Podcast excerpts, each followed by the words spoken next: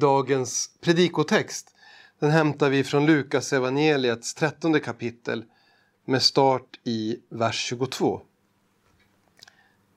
På sin väg mot Jerusalem gick Jesus genom städer och byar och undervisade.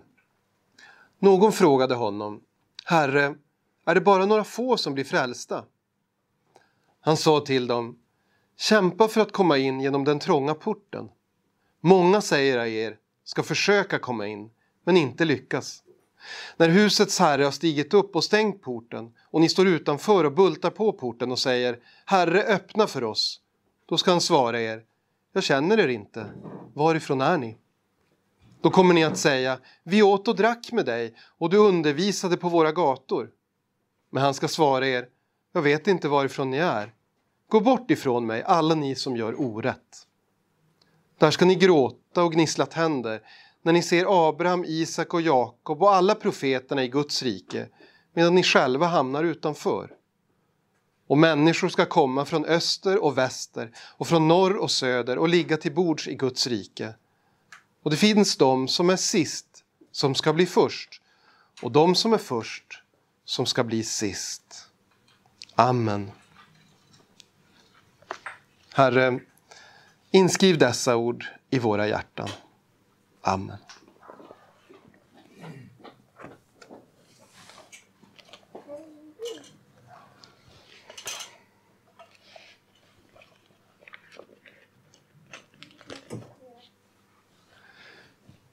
I vår text idag så får Jesus en eh, lite speciell fråga.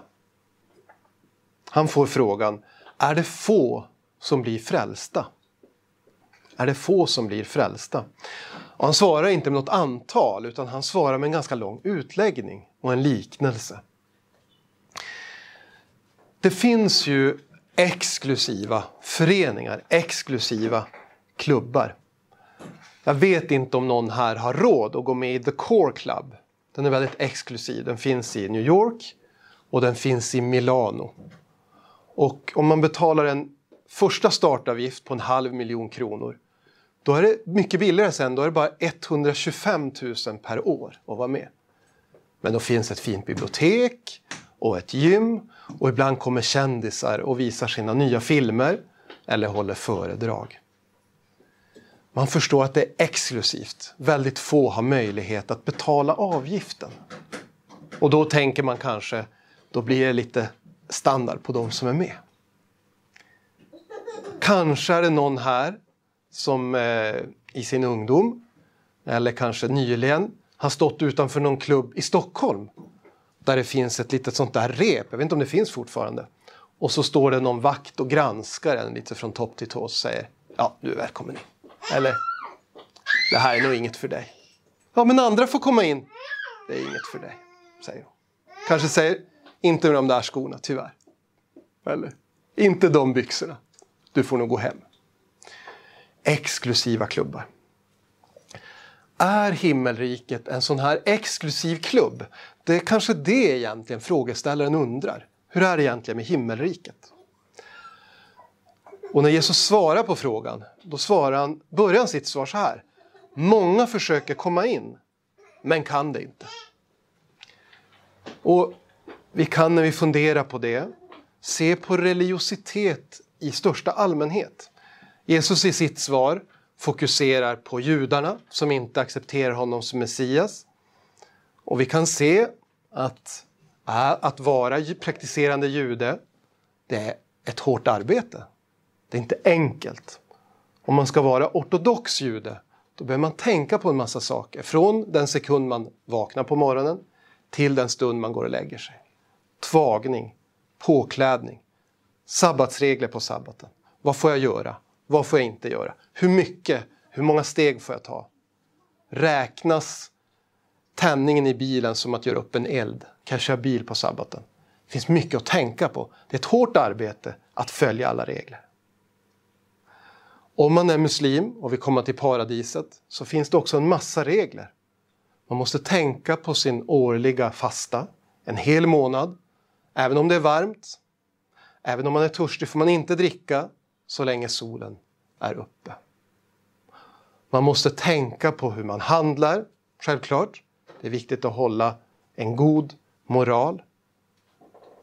Eh, vi kan utifrån tycka att kraven är betydligt högre på kvinnorna än på männen vad det gäller hur man ska klä sig för att inte väcka männens lustar. En del döljer bara håret, andra döljer ansiktet, en del till och med ögonen. Det är mycket att tänka på för att blidka Gud, för att komma in i paradiset. Inom buddhism och hinduism tänker man att den där resan till paradiset, den går inte att göra på en livstid. Man får räkna med 100 liv, 200 liv, 300 liv kanske. Ibland kanske man måste börja om från noll. Man kanske gör en allvarlig synd. Så får man börja om som råtta eller orm och då är det långt kvar till nirvana eller moksha. Det är ett hårt arbete. I new age kan man tycka att det är enkelt. Därför där får man göra precis som man vill. Man får ju ta och plocka som från ett andligt smörgåsbord, bara de delar som man själv är allra mest sugen på. Det kan väl inte vara ett hårt arbete? Det kanske är det hårdaste av allt. För vad är det viktigaste? Är det de magiska stenarna? Eller är det den här spektrumanalysen? Eller är det aura healing? Väldigt dyrt. Eller, eller är det kanske tarotkort eller, eller att läsa stjärnorna? Hur ska man kunna veta vad som är vägen till sann frid? Det finns en sån uppsjö av olika idéer inom new age. Många försöker komma in, säger Jesus, på många olika sätt, men kan det inte. Men Jesu varningsord idag, de riktas inte bara till judarna, även om de gör det där och då. Utan de riktas också till oss kristna. De riktas till de som kallar sig kristna. Därför att Jesus talar om att det kommer att finnas de som säger Herre, öppna för oss. De som alltså kallar Jesus för Herre och ändå är på utsidan. Och Jesus säger att de kommer att säga Vi åt och drack när du var med. Vi känner igen dig, Jesus. Vi vet vem du är. De känner till Kristus. Men de känner honom inte. Många av de som lyssnade till Jesu undervisning när han vandrade på jorden, de, de var nyfikna. Och de tyckte det var spännande att lyssna på honom. Och de kanske väntade på något spännande under eller tecken. De hoppades kanske på att få se något mirakel. En del trodde på honom tills han förklarade Guds frälsningsplan. Det hänger inte på eran laglydnad utan det hänger på mitt ställföreträdande, min ställföreträdande lydnad och död. När han säger ingen kommer till Fadern utom genom mig, då börjar folk känna att det känns lite jobbigt. Det var väldigt exklusivt sagt. Lite exkluderande av Jesus. Ingen kommer till Fadern utom genom mig. Det finns många som känner till Kristus även idag, men inte känner honom. Som har talas om honom. Och kanske till och med tycker att många av de här bibelberättelserna är fina. Det finns mycket vishet i Bibeln, kanske de skulle kunna säga. Det finns mycket vi vill ta med oss från det Jesus sa och liksom applicera i våra liv.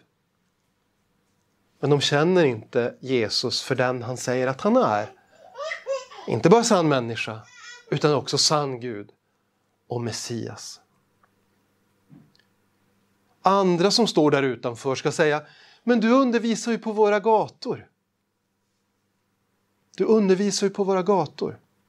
Det är människor som känner till Jesu undervisning. Att han faktiskt undervisade, att han hade någonting viktigt att säga. Men inte följer den. Det kan vi se jättemånga exempel på idag också. Till och med kyrkosamfund som säger ja, ja, Alltså Bibeln, titta här. Det är en jättefin bok. Det är ett viktigt historiskt dokument, säger man. Här kan man lära sig jättemycket om vad folk har tänkt och lärt och tyckt om Gud i olika tider och kulturella kontexter. Glöm inte det, kulturella kontexter.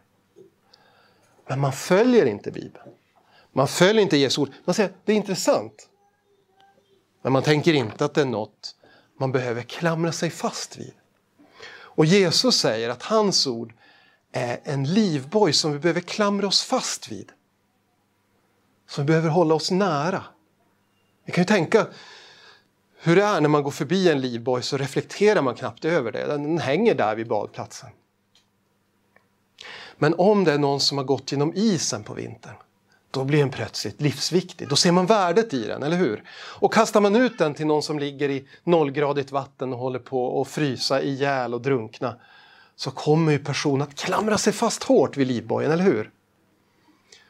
Och det är det Jesus vill att vi ska göra med hans ord. Inte bara säga Ja, men intressant poäng där Jesus. Det, så kan man ju också tänka. I alla fall på din tid. Utan han vill att vi ska klamra oss fast vid hans ord och bevara det som en skatt. Jesus säger att människor kommer att gråta när de ser patriarker, alltså Abraham, Isak och Jakob och profeter i himmelriket men själva stå utanför och inte riktigt få det att gå ihop. Varför är de på den sidan? Och varför är jag här? Vi kanske kan få kalla dem traditionstroende. På Jesu tid, de som sa vi är israeliter, vi är Abrahams barn. Ingenting ont kommer hända med oss. Titta, vi har stamtavlor, jag vet precis vem min farfars farfars farfar var. Och ännu längre bak än så. Jag vet vilken stam Israel jag tillhör. Jag är en äkta israelit. Av födsel och ohejdad vana kanske de skulle kunna säga. De tänkte att traditionen, att blodet på något sätt skulle rädda dem.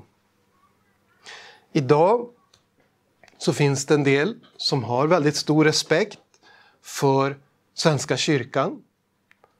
Man tänker att det är en fin tradition. Eh, de har fina byggnader. Det är en del av Sveriges kulturarv. På det sättet kan man känna sig kristen. Alltså, jag vill försvara det kristna kulturarvet i Sverige från islamisering och annat hemskt. Vad är det du vill försvara?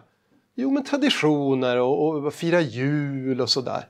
Och dela ut julklappar. Okej. Okay. Men är det kristendom? Nej, men det, det, är en sorts traditionstro. Jag vill gärna bevara det vi har haft länge. Jag tycker det är fint. Jag tycker att barnen ska få gå i kyrkan på skolavslutningen. Och varför får man inte sjunga salmer som man inte tror på? Det här är inte heller det Jesus talar om som en tro på honom. Att tro på en byggnad eller en organisation eller en tradition. De människorna kommer att ropa Hallå! Eh, vi föddes i ett kristet land! Och då kommer husets herre i liknelsen att svara jag känner er inte. Vart kommer ni ifrån? Vilka är ni? Men varningen naturligtvis, som all Guds lag, den gäller inte bara andra. Utan den gäller också mig och dig. Det är en varning för att förlita sig på att man på något sätt av gammal vana står på insidan. Man är med i en församling. Man går i kyrkan. Men tror vi på Jesus? Lyssnar vi på hans ord? Jesus vill varna oss för att låta det kristna livet bara bli en rutin som man gör, man checkar av. Ungefär som lagreligionerna checkar av sina måsten och göranden och låtanden. Nu har jag gjort det, det är bra. Nu har jag gjort det, det är bra. Jesus säger, lyssna till mitt ord. Men det finns tid. Sluta inte lyssna till mitt ord. Klamra dig fast vid den där livbojen. Simma inte för långt bort. Lita inte på egen simförmåga som många som har dött i drunkningsolyckor i Sverige den här sommaren har gjort. Överskatta inte din förmåga att simma ut på det djupa vattnet utan hjälp. Utan håll dig fast i livbojen som är Kristus. Det säger Jesus, men han säger något annat också. Förutom det här att många ska försöka komma in men inte kunna det så säger han också att många ska komma in som är oväntade. Han säger att det ska komma människor från alla länder och alla folk och alla väderstreck. Och det var en provokativ undervisning för judarna. De var ju det utvalda folket. De blev arga när han pratade om det här. De blev arga när han pratade om att Abrahams barn, det är ju de som tror på mig. För Abraham trodde och det räknades honom till rättfärdighet, står det i Gamla testamentet. På den tiden så var Jesus tvungen att betona att även hedningar, alltså icke-judar, kunde komma in i himmelriket. Han var tvungen att poängtera att ordet skulle spridas till alla länder. Att ordet skulle spridas till alla folk oavsett kulturell bakgrund eller traditioner. Den skulle spridas åt alla väderstreck. Idag så kan vi väl se att det har skett. Guds ord, kristendomen, den har spridits i alla världsdelar. På vissa ställen har den fått fäste och sedan tappat fotfästet. Men ingenstans har den aldrig predikats. Vilka är det idag som är oväntade? Om Jesus försökte förbereda judarna på att ni kommer att bli för förvånade över att det är en massa icke-judar i paradiset. Vilka ska vi vara beredda på? Vi vet ju inte, för bara Gud kan se i hjärtat. Men kanske det blir fler medlemmar än vad vi hade tänkt från kyrkor som inte lär allt Guds ord. Vi bekänner ju att överallt där Guds ord predikas så finns det kristna. Oavsett om det samfundet har en massa problematiska läror med massa olika saker. Så finns det de som tror därför att Guds ord finns och nådemedlen förvaltas. Kanske blir det människor som inte lever sådana liv som vi tycker att man borde leva som kristen. På Jesu tid så blev folk lite upprörda över att han umgicks med syndare. Alltså de som även uppenbart och till det yttre kunde ses som lite sämre än vanliga judar. Varför äter han med syndare? Varför umgås han med syndare? Jo, för att det är till sådana jag har kommit, säger Jesus. De sista ska bli de första. Det är ett uttryck som kommer tillbaka flera gånger i Nya Testamentet. De sista ska bli de första. Och det är klart att den uppenbara betydelsen är att de första, det vill säga judarna, till vilket löftet gavs från början. Eh, I, I och för sig inte från början, för vi får gå tillbaka till första Mosebok 3 för det första protoevangeliet till Adam och Eva. Men i alla fall det utvalda folket i Gamla testamentet. Många av dem ska avvisa Jesus, tyvärr. Och de sista, de som har varit utanför, som judarna såg ner på, föraktade, gick omvägar för att slippa bli orenade av, de ska komma först. Vi måste ändå återvända till sist till grundfrågan. Hur exklusiv är den här klubben? Himmelriket. Jag skulle vilja läsa två bibelställen som ger eh, lite olika perspektiv på svaret. Det första bibelstället är från Matteus 7 och verserna 13 till 14.